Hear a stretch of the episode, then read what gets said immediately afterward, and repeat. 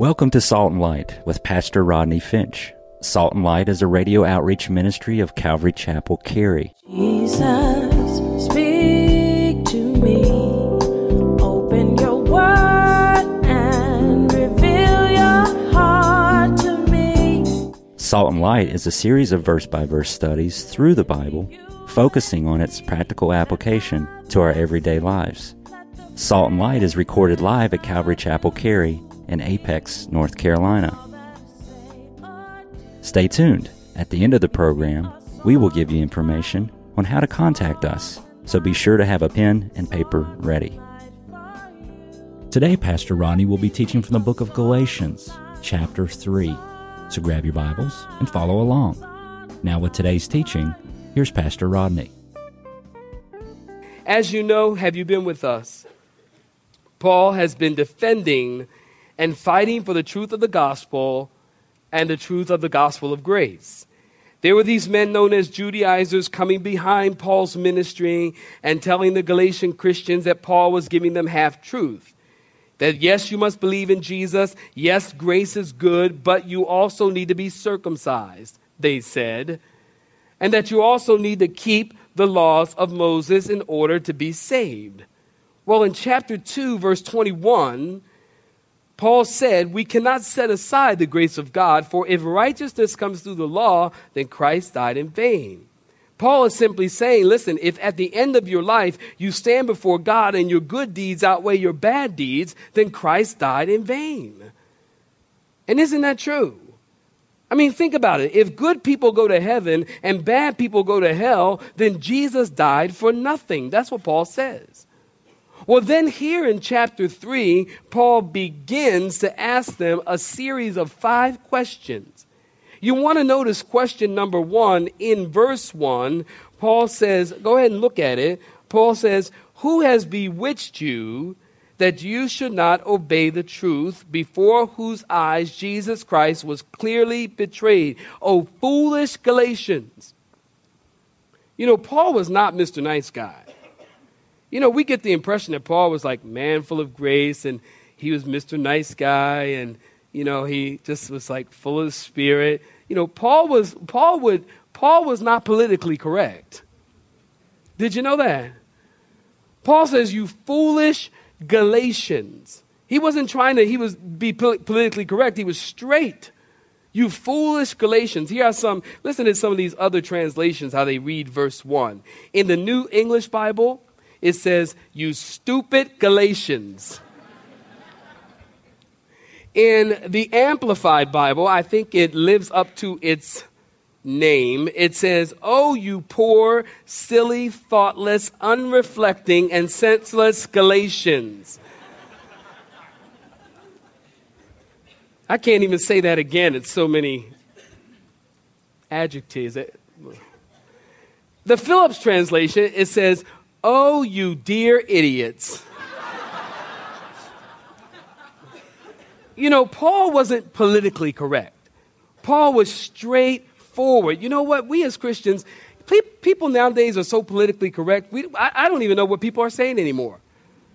I mean, really, you don't even know what people are saying because they're being so politically correct. Paul was not politically correct.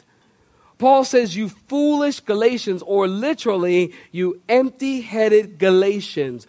Who has bewitched you, or who has cast a spell on you, that you should not obey the truth, whose eyes Jesus Christ was clearly betrayed among you as crucified? Paul says the truth of the gospel was clearly betrayed and plainly and openly taught to you. It was clear. The gospel was clear. The gospel should be clear.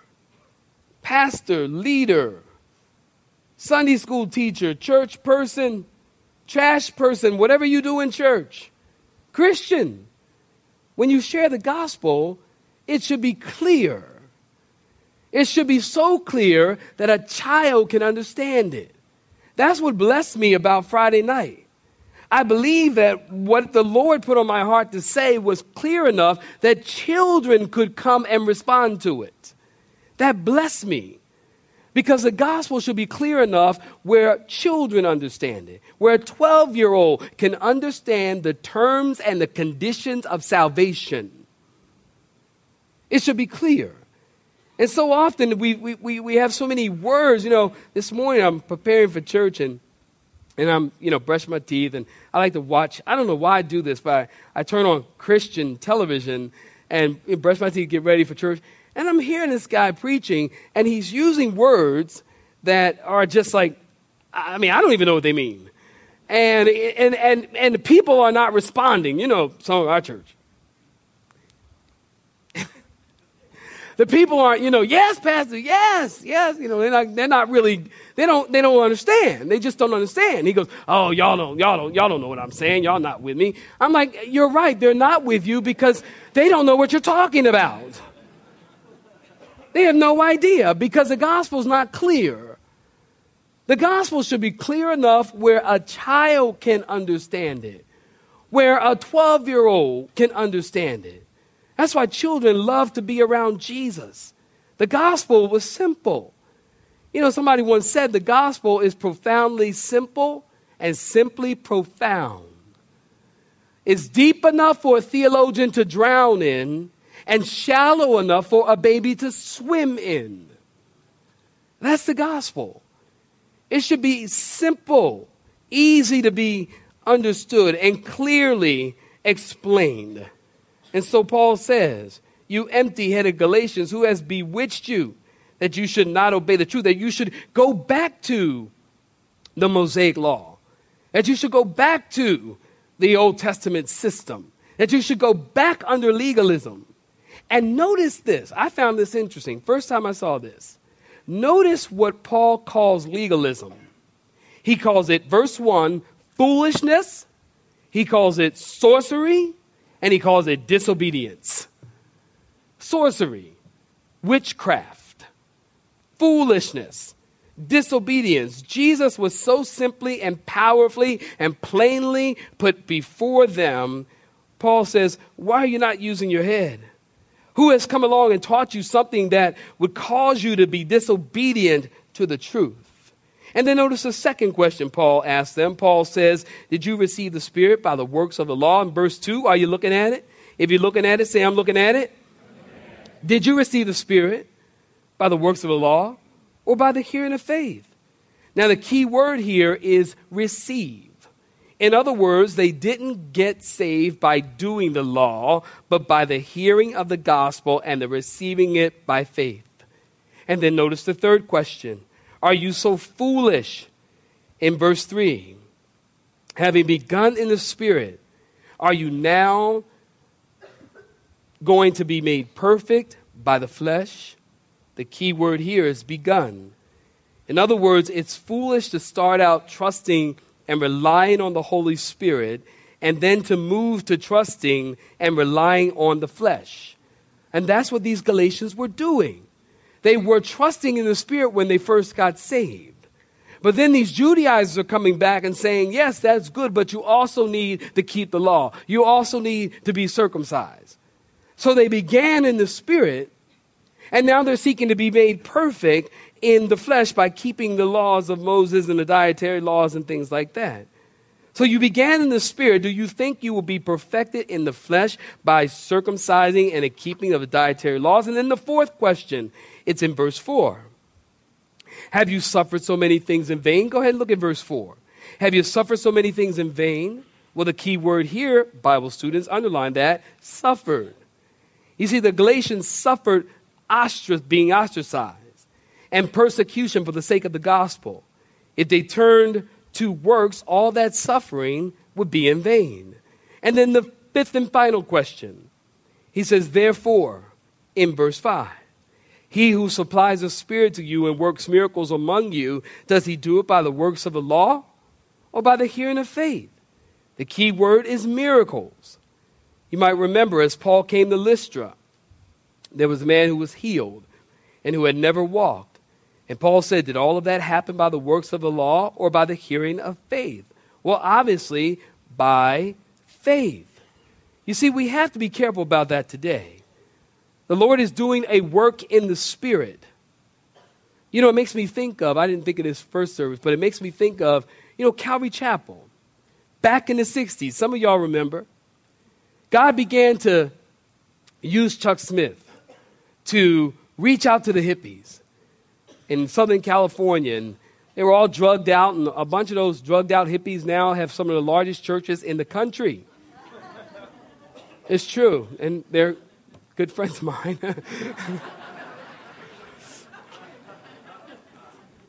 what does that say about me?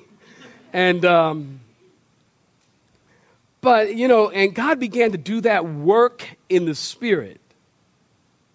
And now we have two, three generations of Calvary Chapel. I think I'm about third generation Calvary Chapel pastor.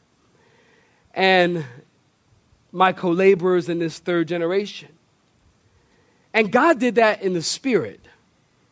And I've watched over the years, as I know quite well the history of Calvary Chapel, as many people have sought to go out and model exactly what Chuck Smith did.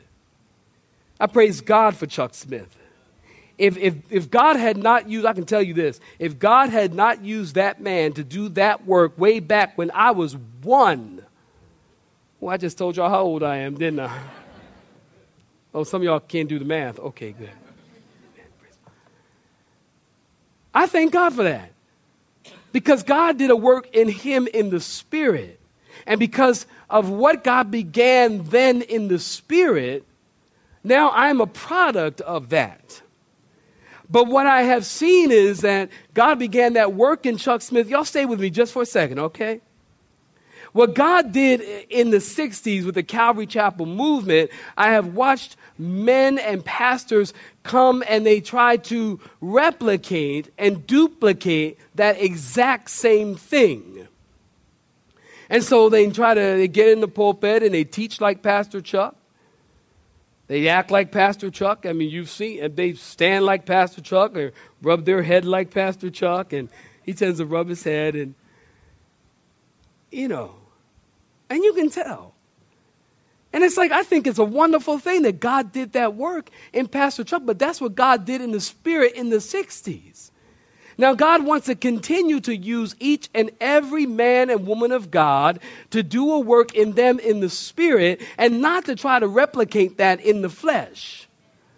Because you can, you can, you can try, God can do a work in the spirit. You're trying to do that same work, but now you're doing it in the flesh because it wasn't inspired by the spirit in you and you find yourself defeated and frustrated. I have found the best way to be used of God is to say, God, you began to work in me in the Spirit. Now, Lord, use me by your Spirit and who you made Rodney and what you did in Rodney. Use that, Lord, to, to bring glory to you. I've had people come and tell me, well, you know, when we first, especially when we first got started, not so much anymore. But they would say, well, you know, this is a nice church, but man, well, you know, it's nice church, but you're not Pastor Chuck. Well, it's a nice church, but you're not Bob Coy. Oh, it's a nice church, but you're not Greg Laurie. I'm like, I know I'm not Greg Laurie, Chuck, or Bob. I'm black, they're white.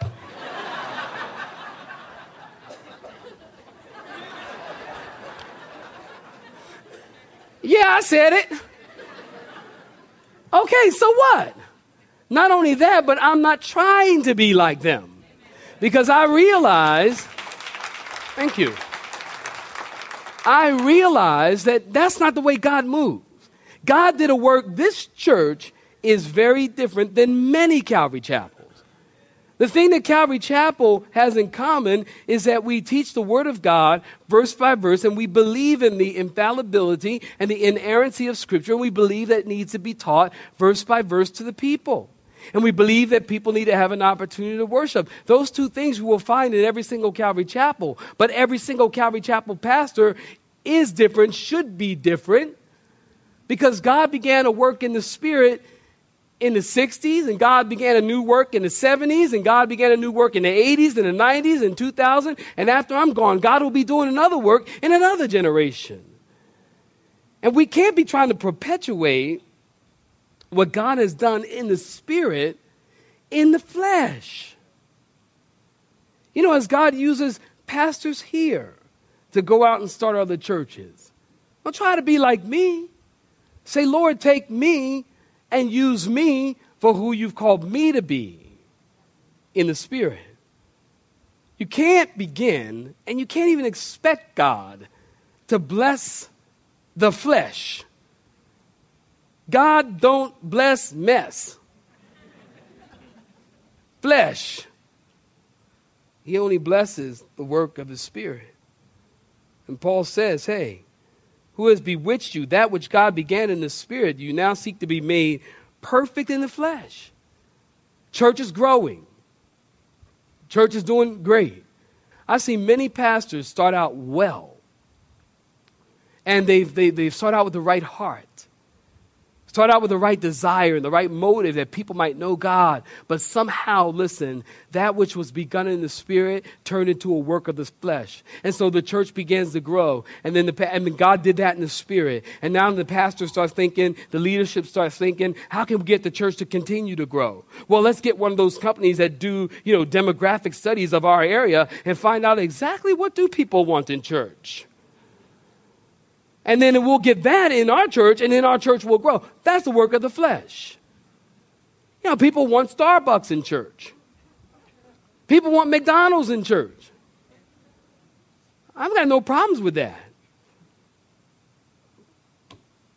But don't begin to work or seek the for God who's began to work in the spirit to bless something that now you're doing in the flesh.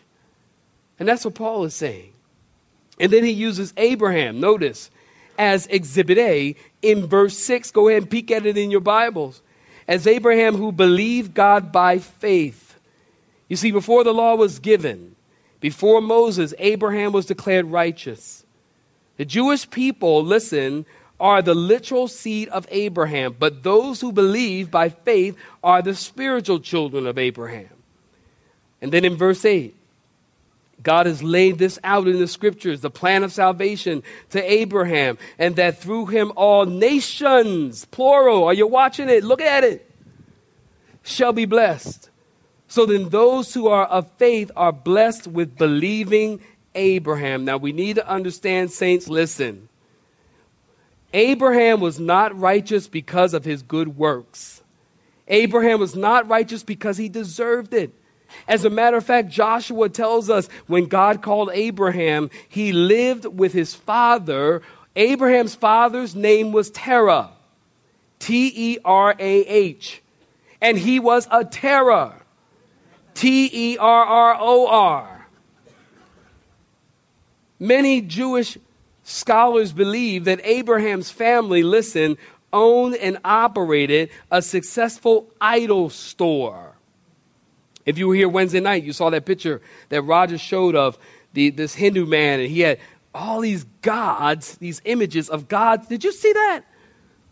That's striking. He must have had 400 different gods carrying them around on a cart. Now, you know you're in trouble when you got to cart your God around.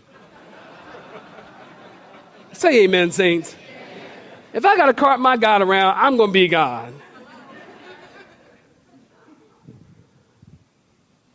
But many, many Bible scholars believe that Abraham and his family, uh, they, they, they had, they sold idols.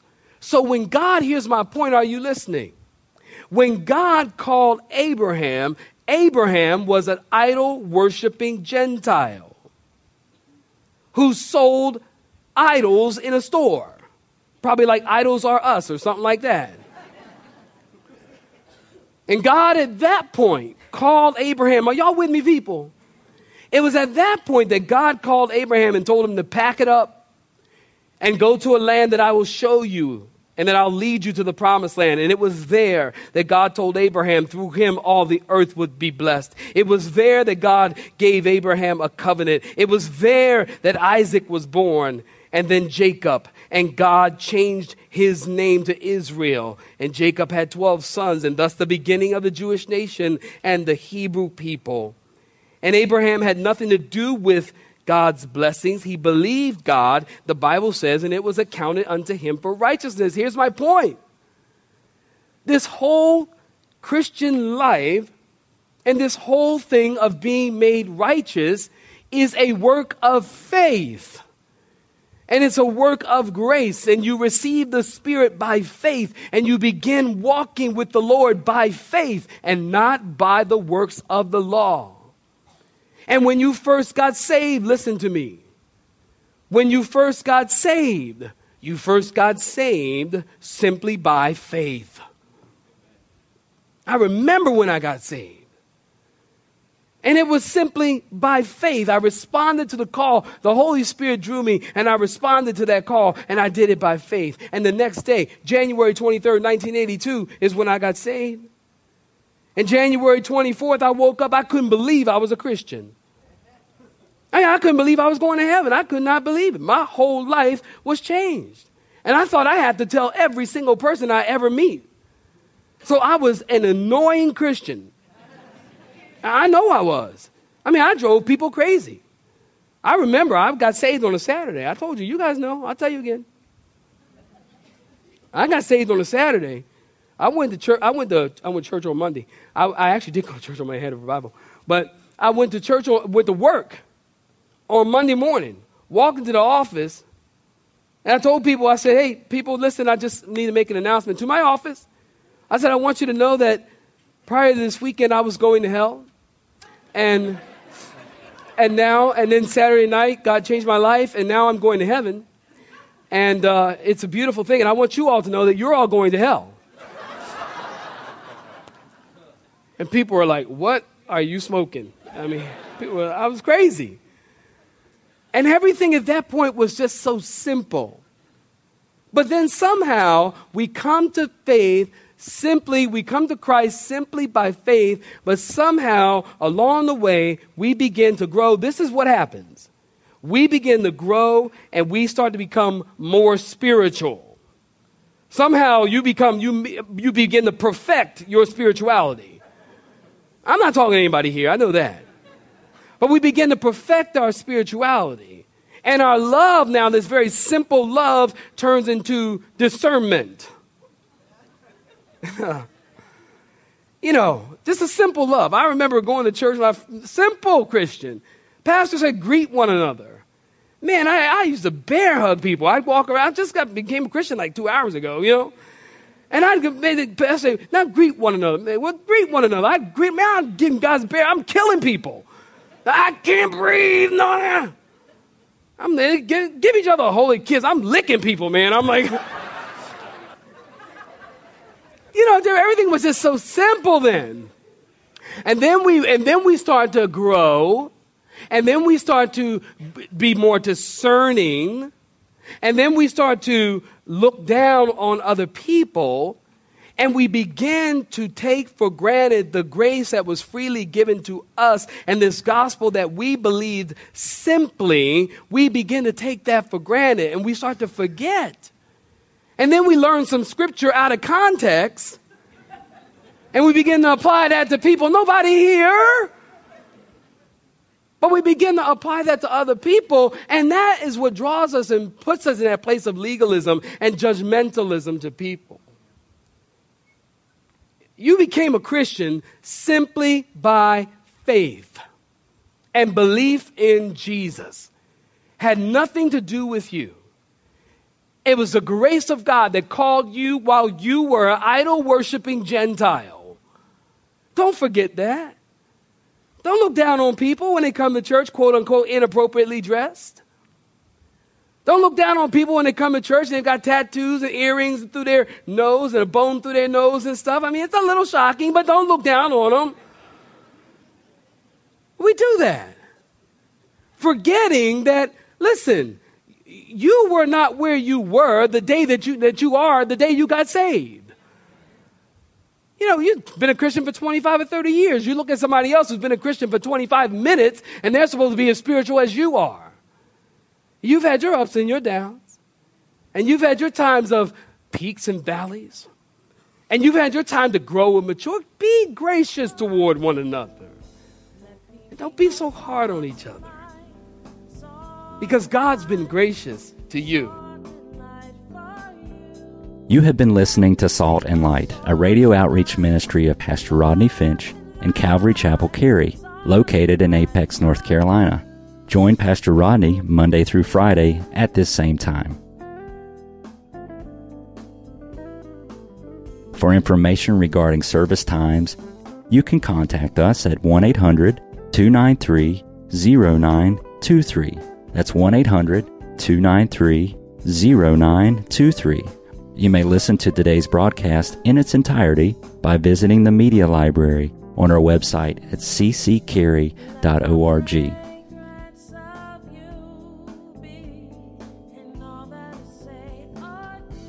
We would like to thank you for tuning in to Salt and Light and pray that you have been blessed. Until next time, may you be salt and light.